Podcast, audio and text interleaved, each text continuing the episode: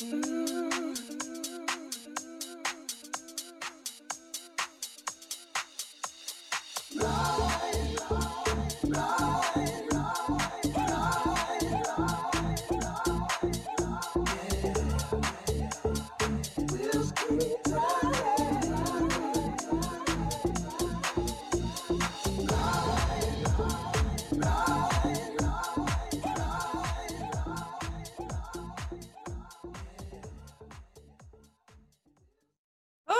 Morning, beautiful people. Welcome back to the second hour of Love Babz Love Talk. I am delighted to talk to Georgia Goldburn today, who is the uh, executive director, founder of uh, the uh, Hope Center for Development, Hope Development Center for Children uh, over there on Olive Street. And she's here this morning to talk about what they got cooking for Monday.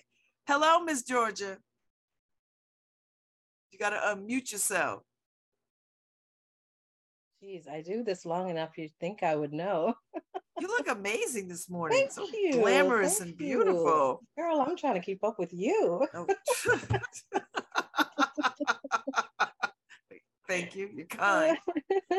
so, how are you? You know, I'm okay.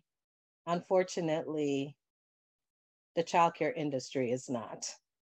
And so that's really what's cooking up for Monday is um, an alerting to everyone that we're not okay. You know, there is an African tribe that when they greet each other, they always ask, How are the children? And they properly assess how the society is doing by how the children are doing. And right now, the childcare industry is not doing well, which means that children are not going to be doing well because families will not have access to care for them. So while I'm fine, unfortunately, once again, we find ourselves in a crisis, which is predictable, by the way, and which we have been trying to alert everyone in the state to. And so the crisis is that childcare places, centers, um, are have a staff shortage. Yes because they can't afford to pay. Uh, uh, you correct me if I'm wrong. They can't afford to pay um, higher higher wages. Yes. So the childcare industry is amongst one of the industry that is the lowest paid, and historically, it's always been that. But prior to the pandemic, we were able to attract other low wage workers. And what was wonderful about the industry is we could bring people in with low with low skills and train them up provide them with minimally a CDA, an associate degree, or uh, help them to get a bachelor's degree. And a lot of these things are supported by the state. So we were able to attract a lot of people who were interested in working with children and saw those um, benefit as a way to advance their career and their profession.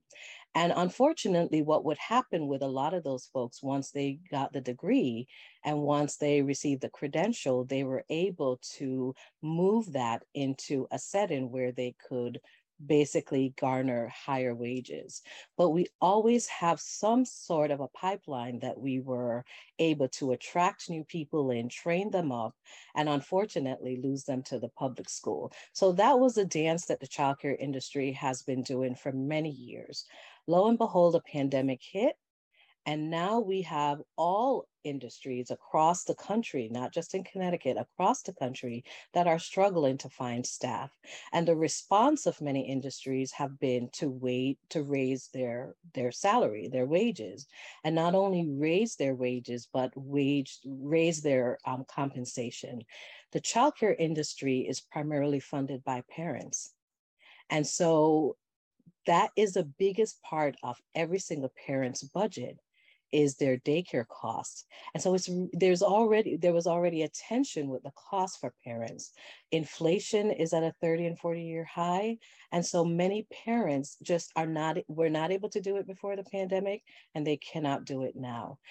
And, we are not able to respond like other industry and say, oh, we're just going to offer an additional three to four dollars an hour to attract people into the industry. So that low skill um, pipeline is completely dried up to us because a person without an with just a high school degree, a high school diploma, can now go and work for McDonald's or work for Amazon, even work for Yale, and make upwards of of twenty dollars an hour. We're just not able to do that with the childcare industry, and unfortunately, you have people who have their degree who have a bachelor's degree some of them have their master's degree and their own and, and and many of them are making less than somebody who works at amazon.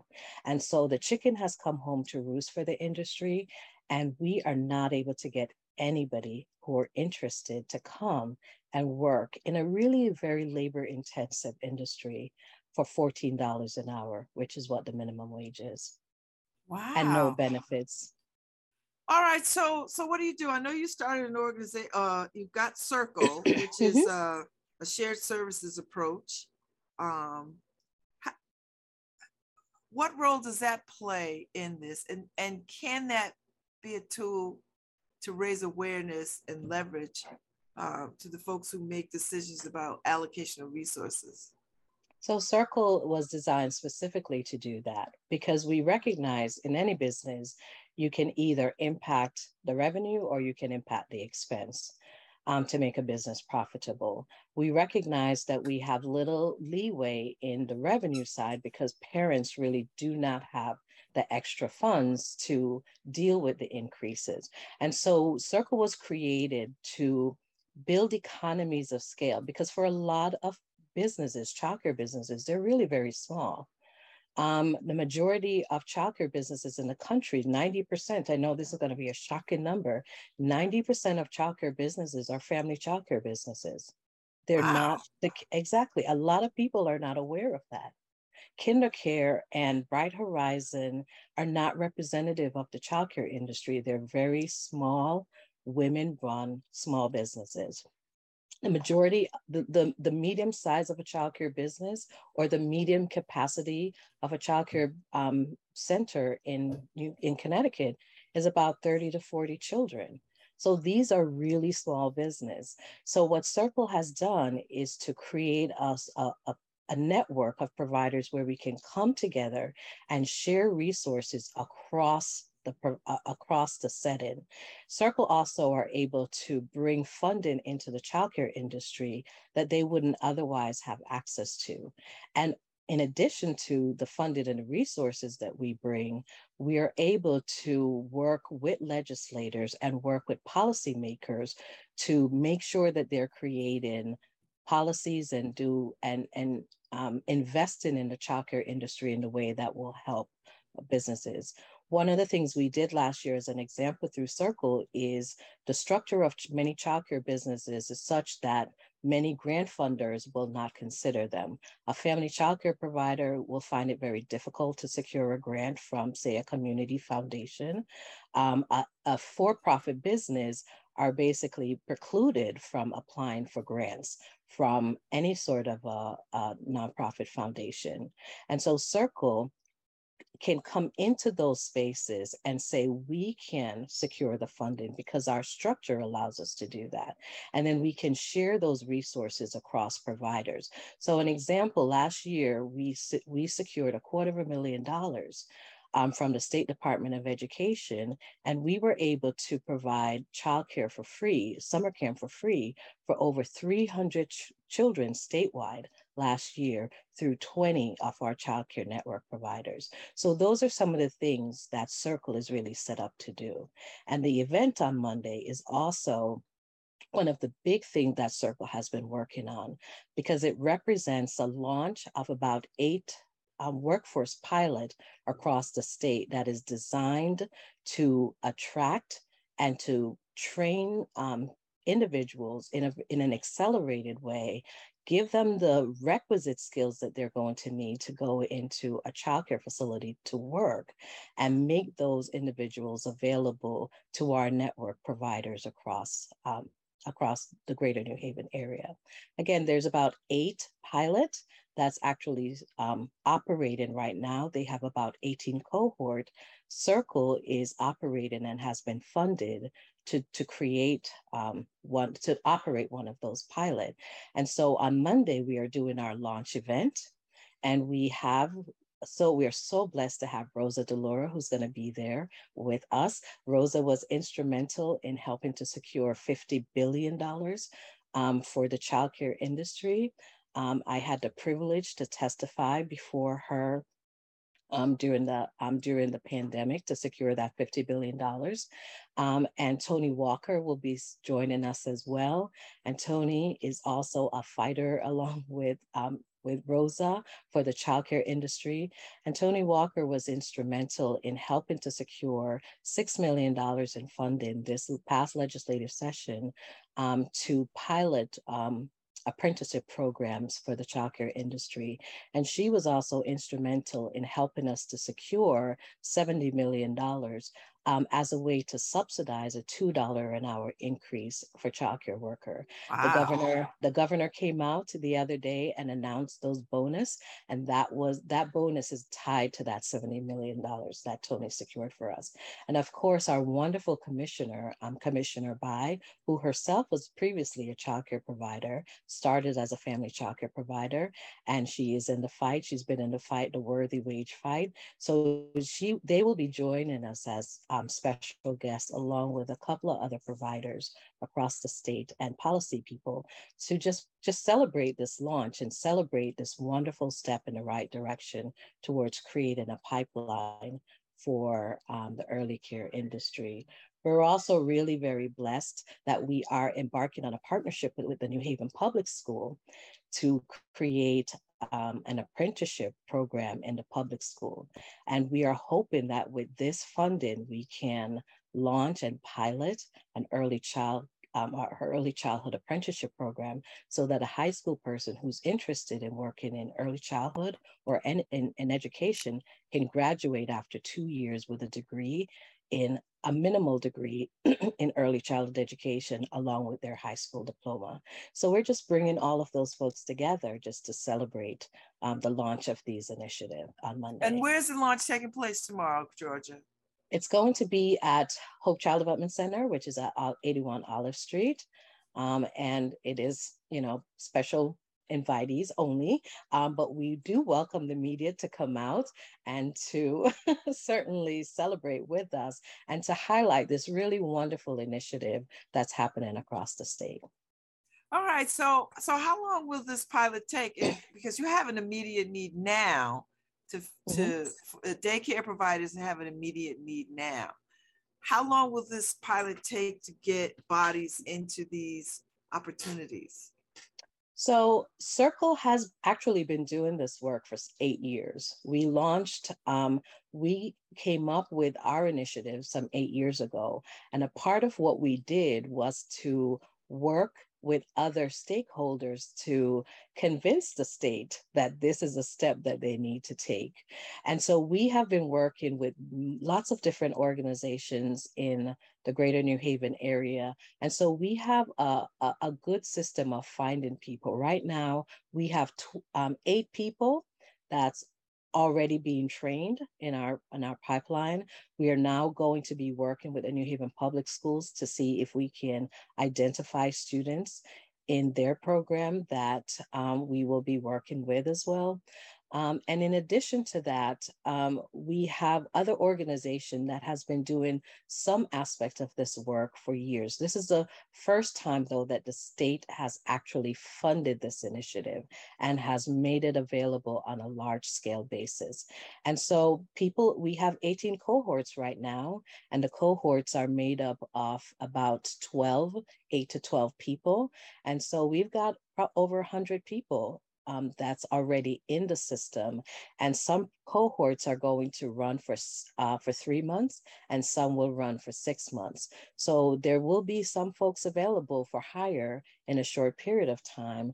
And at least by six months, we will um, be making about 100 people available for employment. So uh, expenses for job childcare, uh, I would imagine is only going to grow as time goes by mm-hmm. if it's if it's family generated. Like if the daycare industry depends on families to pay for the service, I would imagine that those fees will have to grow over the next year or so. And and now that you got this two dollar supplement, but beyond that, what happens? Like, what would you like to see happen beyond that? Well, one of the things um, we know that needs to be needs to happen is that there needs to be significant federal investment in the childcare industry. We were really very disappointed when Build Back Better failed, um, because that would be would have been a game changer for parents and for the childcare industry. And I want to point out, Babz, that we talk about childcare at, in within the framework of parents and children, but a lot of people do not know or may not know that the childcare industry was deemed an essential, we were deemed essential workers during the pandemic.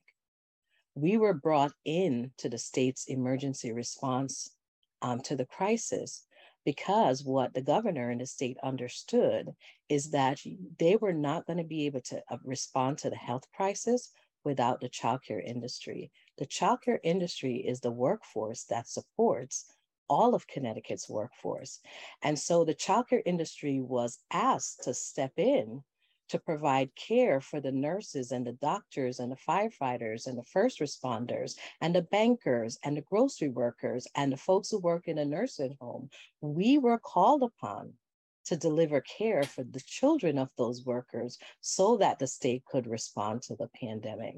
And so the state also has a role to play in this because while we recognize that the federal government is the only place that can bring the type of investment into the childcare system that's needed, the state absolutely has a role to play. And we are asking that the state step up and recognize that just like in the pandemic, you understood that you were not going to be able to keep Connecticut moving forward without the childcare industry you have to make the necessary continued investment that's needed because we cannot keep asking parents and childcare providers to bear the full cost of a system that benefits every single person in the state. Wow, that's pretty powerful. I don't think people really thought about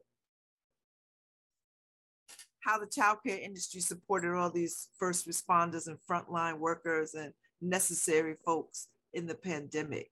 I mean, so these children had to go somewhere. They had to go somewhere, and the governor called on us. The governor called on us and he met with us several times during the pandemic.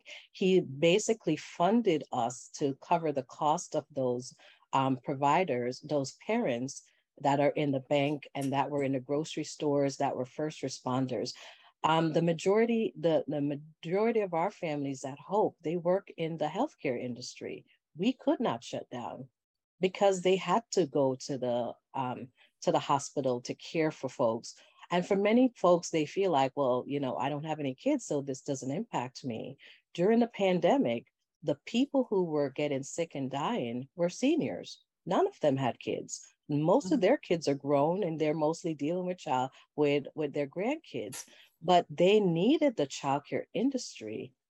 The, the, the nursing home staff needed the childcare industry in order to show up for those seniors and to respond to their healthcare crisis. And so, eh, what the business industry has recognized this, thankfully, because CBIA has now come out in full support of the childcare industry and increase investment of the childcare industry because they're hearing from their um, members that they cannot continue many of the disruptions of um, of for their staff is related to childcare. Four out of five business owners in a recent childcare um, poll reported this that the majority, the, the main reason why they are having difficulty with maintaining stable and predictable staffing is related to the childcare industry. This affects every single person, every single business, everyone across the board. And so there needs to be a federal response because we know the state of Connecticut cannot do it. Minimally, we're going to need $700 million every year. That's a minimal. That's just to keep the childcare industry alive and floating. And the state of Connecticut will not be able to make that $700 million available each year, but they can absolutely start to make steps towards increasing the amount of um, investment that they make um, to, to this industry and for young children and families. So, Georgia, what happens if we don't have reliable, safe daycare providers to support workers and or to just support so what will happen is what happened during the pandemic is that parents can't go to work. But even more pernicious, um, Babz, and I'm so glad you asked that question because I've shared this multiple multiple times. I don't think a lot of people know this. In 2016 and 2017, the Care for Kids program was shut down. This yes. was a subsidy that was made available to parents, and I'm glad that you remember that event. Um, it was a subsidy. I remember was, Care for Kids because I was a, I have four children. Mm-hmm. And uh, at, and, and at any given time, sometimes I could get it, sometimes I couldn't because it was overwhelming. Like it, yes, it, the demand was so great that you mm-hmm. couldn't, you couldn't you always couldn't. access it. Right, and the uh, for a lot of parents, that program was closed off to them in 2016 and 2017 the result was in that year, and it, it didn't happen previous to those years, and it hasn't happened subsequent to those years. Nobody's willing to tie the events together, but I am going to tie it together.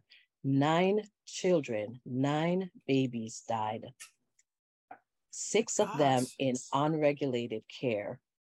That was such an extraordinary event for the state that the state launched a campaign around trusted licensed care. That event has never happened in the state before, and it has not happened subsequently in the state. Nine babies died. So, so back, that means that somebody put their children in unlicensed, untrained daycare provider situations. And we lost six precious lives in that type of a setting. So we don't have to speculate as to what is going to happen. And that's why, for me, this issue is such an urgent issue. It's not just about, again, supporting businesses, it's not just about supporting the developmental needs of young children. It's not just about helping parents like yourself, Babz, who needed access to care and needed help to pay for it. It's about these precious young children who are now going to are currently in a situation where parents cannot find care for them. I will share with you, Babz, that I have a classroom that has been shut down for over a year. And that classroom has been shut down because I don't have access to staff to open up that classroom. And those that's a slot for 16 children in that classroom. Right now, once we enroll our final child in our infant room, Hope will not have a space for infants for the next year. Wow. And that's because I, I have a classroom that's closed and I cannot move children as quickly out of classrooms and free up spaces to bring them in. No one will be able to access my toddler program unless a parent withdraws from our program. And Babz, that we are very representative of what's going on across the state. Classrooms are currently shut down right now. We have providers that are going to join us on Monday, both state funded and um, non state funded programs are reporting that classrooms are shut down in their building and children are going unserved in the state because they cannot find the staff to open up those classrooms. That's what we're trying to highlight for every single person that's out there who are not aware of really what's going on in the state right now. Wow. So this so you have to do a couple of things. You have to I guess I would imagine you have to educate the public about what childcare looks like and what it mm-hmm. Mm-hmm. And you have to um, engage people to want to work in this industry. Yes. You're right. We have that's to. That's a heavy good. lift. Girl, that's why I am so tired. and this is why we are so tired. And this is why the childcare industry came together um, at the beginning of this year and we rallied and we gained in Connecticut national attention for the rally that we did. Mm-hmm. People from all over the country looked at what the childcare providers did because what we did was so unique.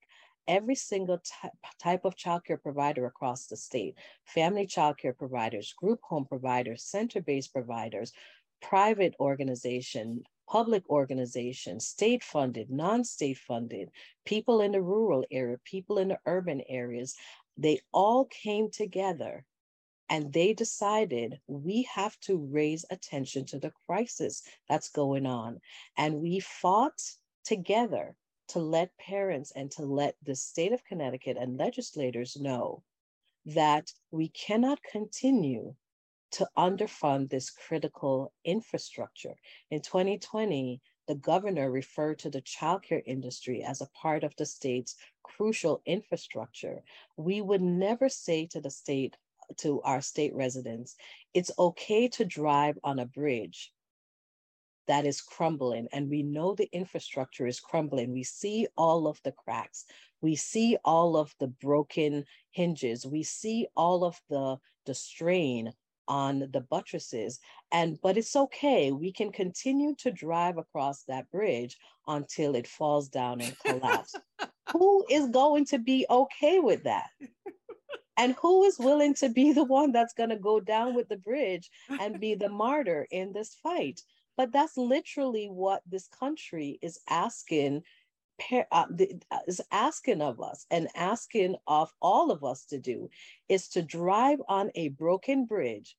And once the bridge collapses we are going to sing songs and remember the people who died on the bridge and then we're going to fix it then. And we're saying at that time it's too late. We can take preventative actions. We can be proactive. We know what's going to happen.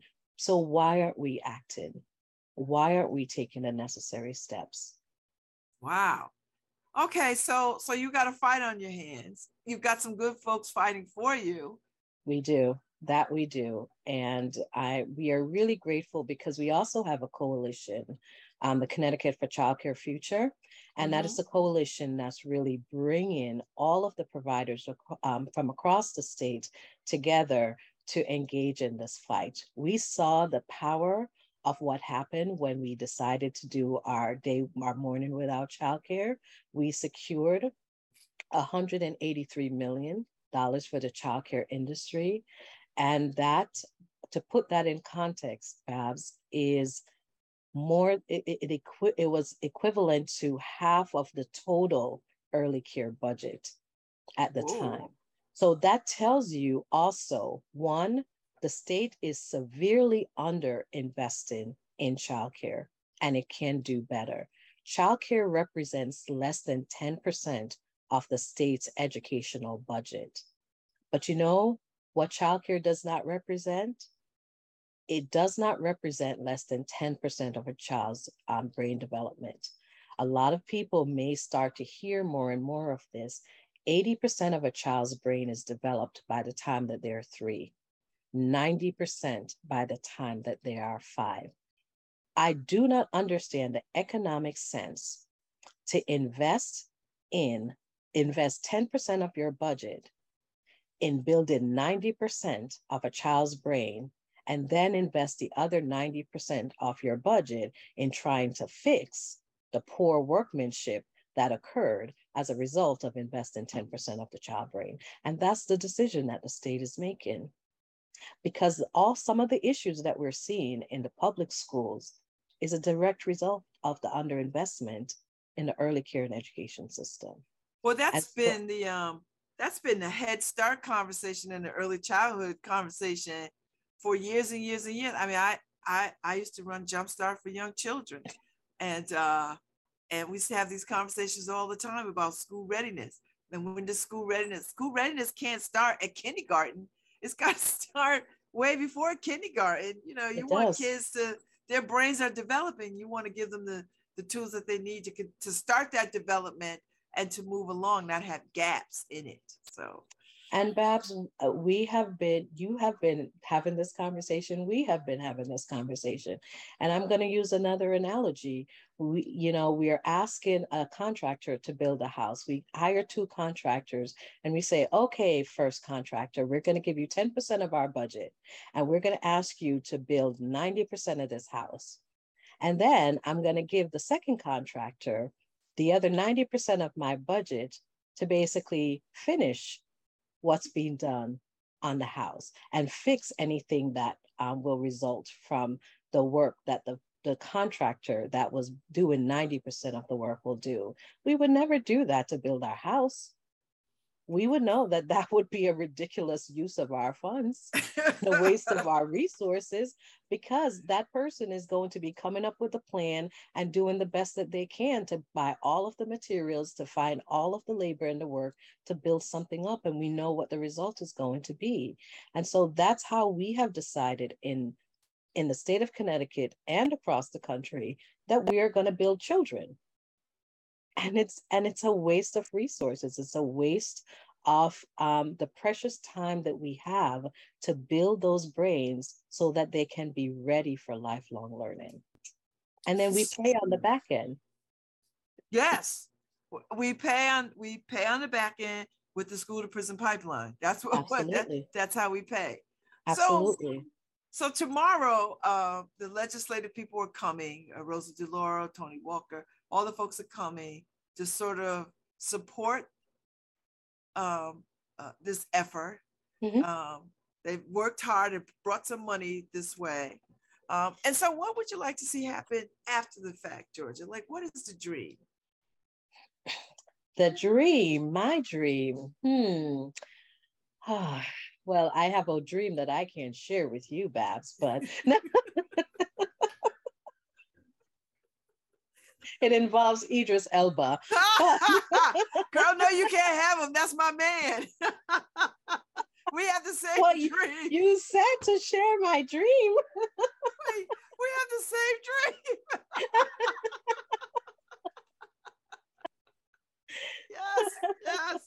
We have the same But outside of Idris, my dream um, is the dream that I'm living every day um, at my center at Hope every day I go into a center with people who are dedicated and devoted to raising up really wonderful, amazing children. And they pour themselves into those children every day. And we are so blessed and privileged to have parents who come in and partner with us in that effort.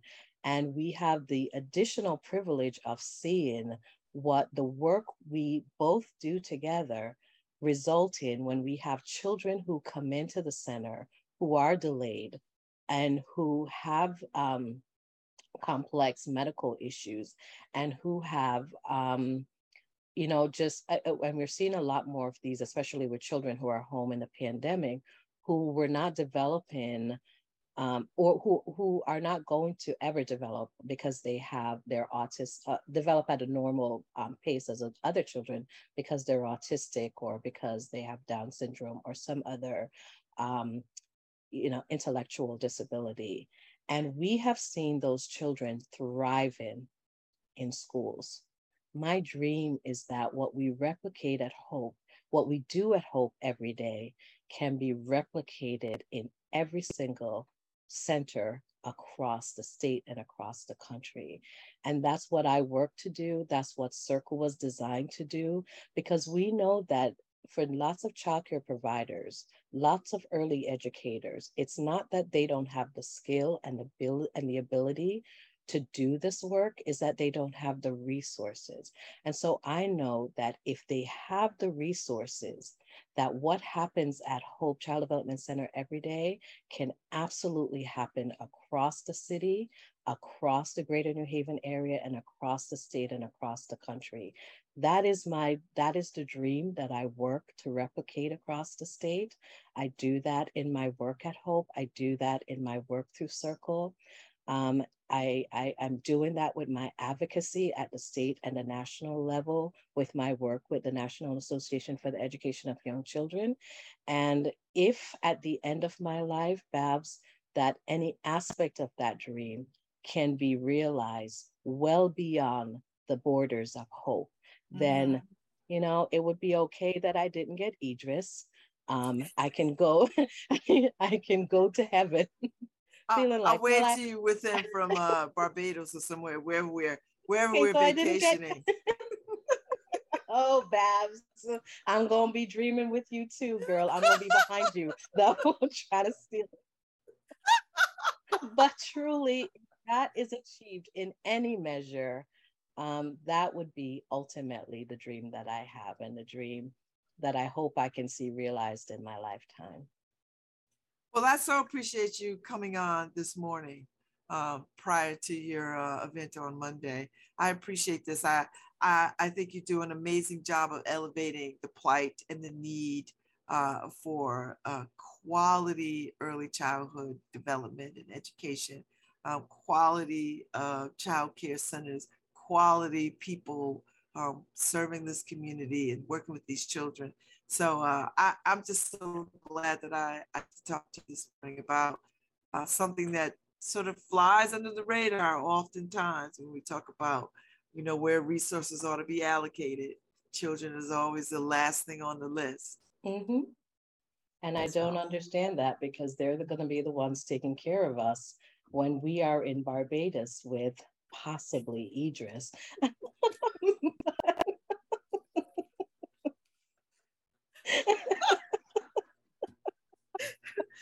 and that's the truth.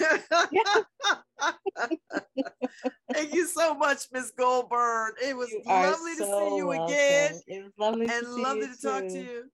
And I want you to call me again. Call me anytime you want to come on and you want to raise this. Uh, you want to let us know, keep us informed, and let us know how we could be better help to you and to this cause. Absolutely. And thank you guys so much for always supporting the work that we do and elevating um, to the to the community the work that's actually happening um, with us. So thank right. you. Thank you. And enjoy your weekend. You too. All right, I'll see you soon. Right. Thank you. All right, Harry, that's our Friday. Uh, we are on our way out. We will be back on Monday, and we hope you all be safe out there get out and enjoy this day because it's going to be very pretty this weekend, or at least today and tomorrow. So I'll see y'all. Bye, Georgia. Bye.